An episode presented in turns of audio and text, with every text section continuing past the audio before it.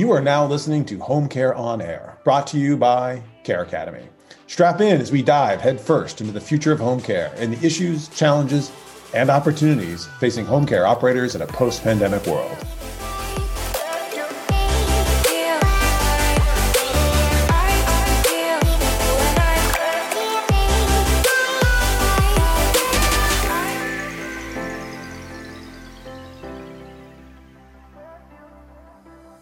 Welcome. My name is Aaron Dunn, SVP of Marketing for Care Academy, the industry's leading provider of care enablement solutions designed to manage your agency's training and compliance requirements.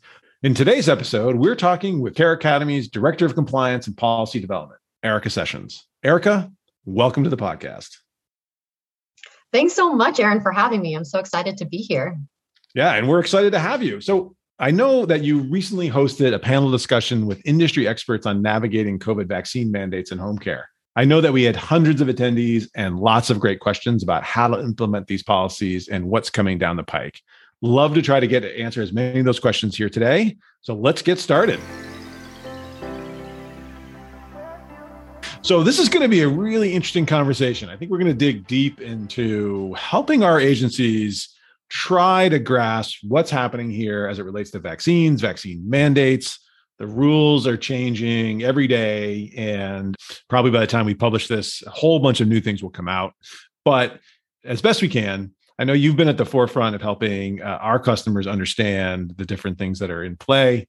How do we address that and how do we help them move forward? But first, I'd love to just tell our audience a little bit more uh, about yourself, Erica. How long have you been here? what is it that you do for Care Academy, and and really what what drew you to Care Academy? And you know, we always like a little fun fact and maybe some things that people didn't know about you. Thanks, Aaron. I uh, joined Care Academy at the end of 2018 uh, as a consultant in compliance, and then later joined the team full time to really build out the compliance team, where we work to map training requirements for all the different types of caregivers in all of the different states, or as we refer to them as geos, since we do provide services in Canada as well in the provinces up north. I joined Care Academy because I really love working in healthcare, particularly in compliance uh, for the care of older adults. I had some experience, which is why uh, Care Academy looked to me for some compliance guidance. And I was really looking forward to continuing my growth in that area and helping a growing team grow big grow fast. So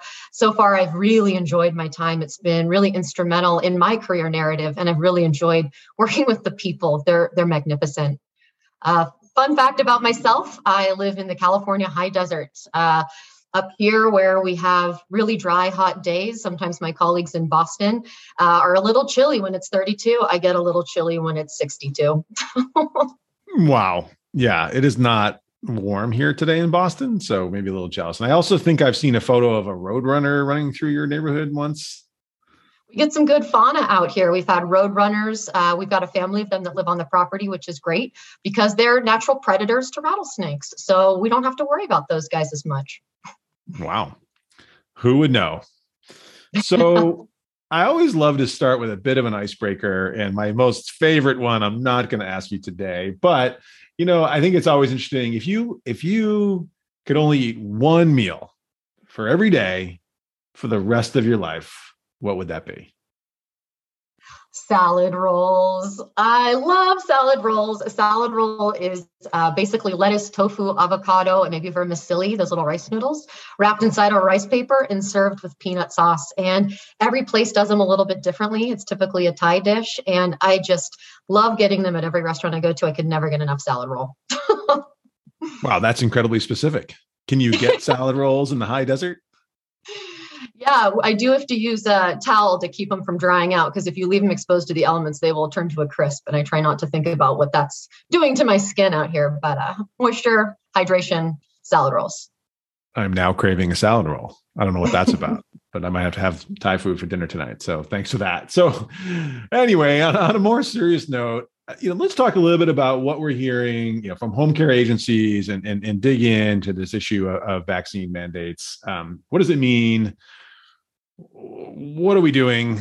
How are we moving forward? Um, and so let's start with, you know, from what your research shows, you know, who exactly are the entities that are rolling out mandate mandates and, and who do those mandates apply to? So the entities rolling out mandates, you know, it's really coming from the top. So the Biden plan, I think, really set the tone for what we can expect from this administration.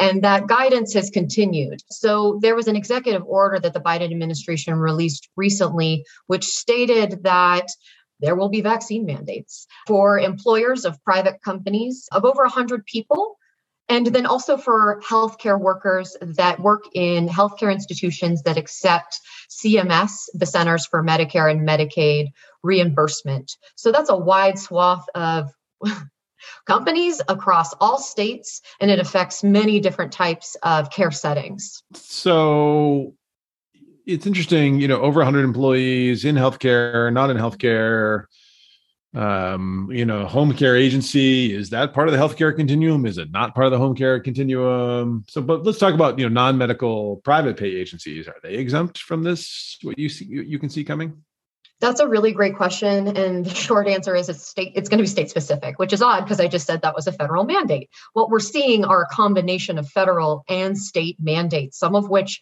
coincide, some of which are supplementary, and some of which contradict each other, which makes it so complicated and necessary to really look at an agency state specific level to understand what's required of you. There are two different uh, licensing authorities or, or, regulatory authorities that are rolling out these vaccine mandates. The one for private employers of companies over 100 people, they'll be looking to OSHA. So OSHA should be coming out with guidance here in the near future. I would anticipate certainly before the end of this year, especially considering the budget considerations at the legislative level happening in early December. And then the other guidance authority is going to be CMS, and they're going to be guiding the healthcare organizations with regards to private pay, non medical agencies, again, they'll want to look at their state specific mandates. And if there are state specific mandates, to comply with those as quickly as possible. And then as soon as those federal mandates are rolled out, to reassess and see, you know, what you have in front of you through doing a thorough retrospective on your business of, you know, documentation, policy, and procedure and how you plan on moving forward. That sounds like a lot. so it's it's a huge burden uh, and it's complicated. And it's it's interesting because on one hand the government and regulatory authorities are recognizing home care as part of the healthcare continuum for the first time in decades. You know, for a long time, home care was left to its own devices in an unregulated Wild West sort of world. And now it's getting the recognition. Good. Also, double edged sword. It's complicated because when you start getting more regulation, you're getting more expectations on how you run your business and what's expected of you in order to maintain compliance and quality. Yeah. And I think uh, there's a couple other issues that we're, we're going to dive into here, but it seems like from what you're saying, most of the home care industry is going to be facing some sort of imperative, whether or not it's a federal mandate or a state mandate or a local licensure, maybe not local, but um, you know some other group stipulating that you know vaccines are required. But we also know that agencies are facing an uphill battle about getting their staff uh, vaccinated. What what kind of vaccination rates are you seeing from the folks that you're talking to in home care agencies today? No, it runs the gamut because it's so state specific, with some states really holding off or um, requiring no mandates to the states like California, New York, who've had mandates in place for a while. And then, of course, you've got the companies that are setting up mandates in any state in between the two coasts, right? So, some polls that we've seen, you know, from August, which is now a couple months ago, and a lot of different levers have been, in, been put in place since then. Uh, some numbers around the nursing home staff were uh, 57% were vaccinated and 38% were unvaccinated. That was back in August. But from our recent panelist conversation, Kiana James of Friendly Faces and Senior Care in Texas, she had taken a poll with her staff and was surprised to learn that 75% of her caregivers were already vaccinated. And this was as recently as a couple weeks ago. At the same time, Kevin Smith of Best of Care in Massachusetts was facing the impending deadline of the end of this month, October 31st. And he saw uh, vaccination rates increase from 63% to over 80% in the last few weeks. So we are seeing a shift and we are seeing the essentially the effectiveness of the blanket expectation. Yeah, I wanted to follow up on that. So Kevin Smith mentioned a 1031 deadline. Was that a state imposed deadline? Do we know, or was that is he reacting to something else that happening at the federal level? It is a state imposed deadline. Right. So here he is trying to navigate what's happening at the federal level, but also the state is making uh, uh, interim decisions for him. That's correct. And the good news for you know people like kevin in states like massachusetts is that although they've had this pressure applied early it has uh, compelled them to create the policies the procedures and the documentation that are essential for compliance. So all a lot of those ducks are in a row. So for those states that don't have mandates starting to document what that looks like for you and your business today and what you anticipate it could look like. And it doesn't have to be fast and hard and very serious but simply showing the intention and documenting that attention to detail is really effective for compliance. Yeah, and I imagine um, certainly the folks that I've been talking to, you're probably hearing the same thing. The mandate gives them a bit of air cover because in a very very extraordinarily tight labor market um, chasing off prospective employees is not really in uh, in any agency's best interest. Mm. so are you hearing that as well that the mandate gives them air cover to stipulate it and, then they don't have to it's sort of like hey it's not me it's it's the the licensing body or the gate state or the federal government in short yes. With the mandates being so widespread and so ubiquitous workers in every industry are being confronted with that as a requirement of employment. And as a result, in certain states where that is a ubiquitous requirement, they're seeing uh, the pressures are alleviating. Uh, rather than being exacerbated. So, what's the ripple effect, though? So, you know, you think about clients, you think about families who are trying to find care for their loved ones. It's already a very tight market. So, if the industry loses, I don't know, let's say 10%, we've certainly seen some of those numbers. 10% of, our, of direct care workers leave the industry because they don't want to comply with a vaccine mandate. You know, what happens? Where do we go from here? It's a great question because, as many who are listening will know, we don't necessarily have that wiggle room with employment. We, you know, we've all been really strained by recruitment pressures and challenges, and having even fewer candidates certainly adds extra stress where we really didn't want it or need it.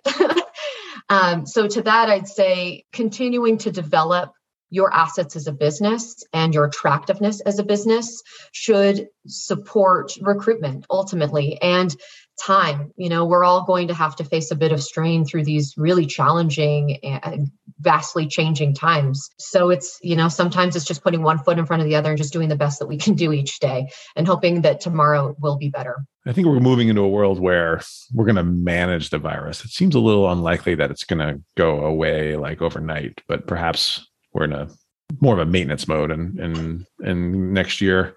Um I, I know that a question that comes up frequently is the exemptions. So, okay, great. There's a mandate, but there's a you know specific exemption for uh, either a medical or for a, a, religious exemption. For agencies, you know, from the webinar or from your own research, you know, what is the guidance that you've been seeing for you've seen for agencies in those in those uh, circumstances? My go-to is consult with your legal counsel to see how your business is best uh, positioned to address those. Every state, every agency are going to be different communities. It even gets down to locality in a lot of ways. You know, across one county line to the next, you might see a different shift in what types of religious exemptions you could be expected to see. And so consulting with your legal counsel really provides you with the protection and the against liability and to make sure that you are really taking into consideration the different types of exemptions you can expect to see and how to address those eh, both in acceptance as well as in you know the possibility of denial. I will say that when looking at exemptions and talking with our care workers or even other people just out there in the world about vaccines and vaccine hesitancy you know that's obviously hesitancy is a little bit different than exemptions. Exemptions i'm sure there's a venn diagram in which there's some overlap but ultimately, when talking with folks and understanding where they're coming from, documentation will be important. Uh, but coming from a perspective of listening with empathy and understanding, it's really important to understand for us as leaders in healthcare where our colleagues and peers are coming from, where our employees are experiencing the challenges of the day to day in this world. And ultimately, you know, sometimes vaccine mandates can be the straw that broke the camel's back. But listening to individual concerns and trying to address those, that's where people come together. On a primal level, we all want to be understood, we all want to communicate, and we all really want to collaborate. I think deep down, we want to move forward together. So that's that's super helpful, and I think we've heard this theme really over the last couple of years in a lot of different contexts. But meeting people where they are, listening, providing empathetical responses is, is super important. I don't think that there's um, it's a very uh, uh, uh, unfortunately politicized issue. It's a very hot button issue in, in many respects. But you know, at the end of the day, I think that all of our agencies would agree they're attempting to deliver high quality care for people mm-hmm. in need, and they want to do that the best way possible in whatever form that takes. So I know that you have prepared a number of recommendations for agencies to think about kind of how to you know go through this, starting with listening.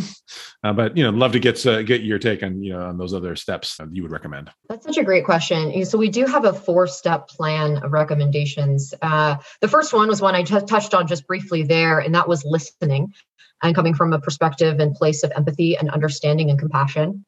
The second step is in providing accurate information and education. You know, I think in a lot of ways, healthcare really will benefit from educational campaigns and making sure that information is shared consistently, constantly, and ubiquitously. And so that we all have information to the most current data out there so that we can keep ourselves safe and make the most educated decision. The third step is to offer concierge services for vaccine appointments. You know, this one's really focused on the, the issue of accessibility.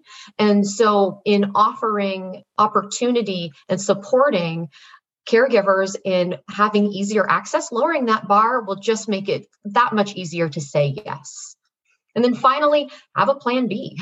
Focus on recruitment and retention hiring vaccinated workers only, especially if that's what's required in your state. Again, you want to consult with legal counsel because your state may have an anti mandate legislation out there. So you want to be sure to move forward compliantly. And you do want to make sure that you are legally moving forward appropriately. But ultimately, as Kevin mentioned, uh, Kevin Smith of Best of Care during our panelist conversation, in Massachusetts, you know, with a mandate already in place, only hiring vaccinated workers ensures that at least moving forward, I believe Kiana echoed the same sentiment, ensures that they are compliant. And at the end of the day, the clients that they're talking to, the older adults in their homes that are receiving services, are only requesting vaccinated workers. So they're really meeting and working to meet the demand of their audience and their consumers. As part of Plan B, you want to consider religious exemptions. So ensure that your documentation is consistent and safe using PPE, that would be personal protective equipment, and that you're testing appropriately.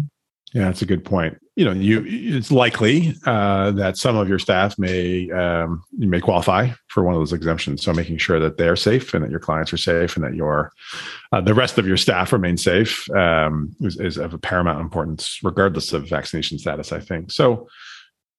You know, if a worker chooses not to get vaccinated but aren't exempt, you know what options do they have um, can they move within the healthcare or you know to, are there other healthcare opportunities where maybe they wouldn't be subjected to mandates or are they going to have to leave the industry altogether or you know what's uh, what's what's their fallback that's a good question. I have not heard of any opportunity, to be honest, in healthcare, uh, whether you're a remote worker or otherwise, especially if you're a clinical worker, there are minimal opportunities there.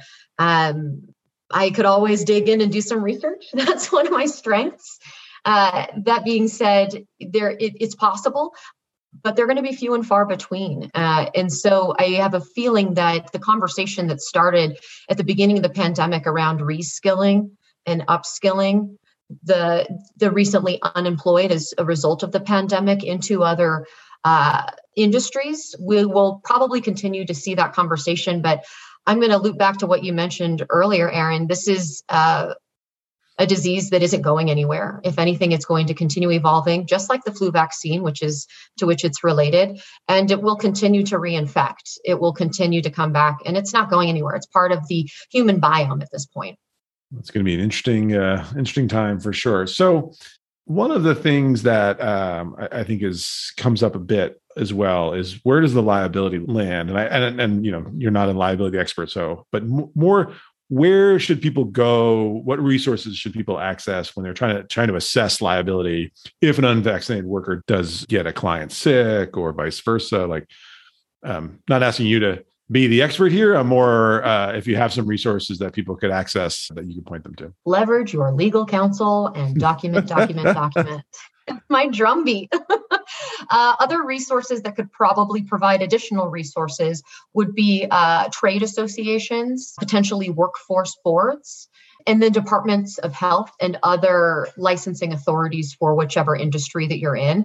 Those are the main resources that I would highly recommend so that you can make sure that your plan and your approach are highly individualized and as compliant as they can be at any given day. You should like put that on a mug. Check with your legal counsel. I like it. What else um, should people be aware of?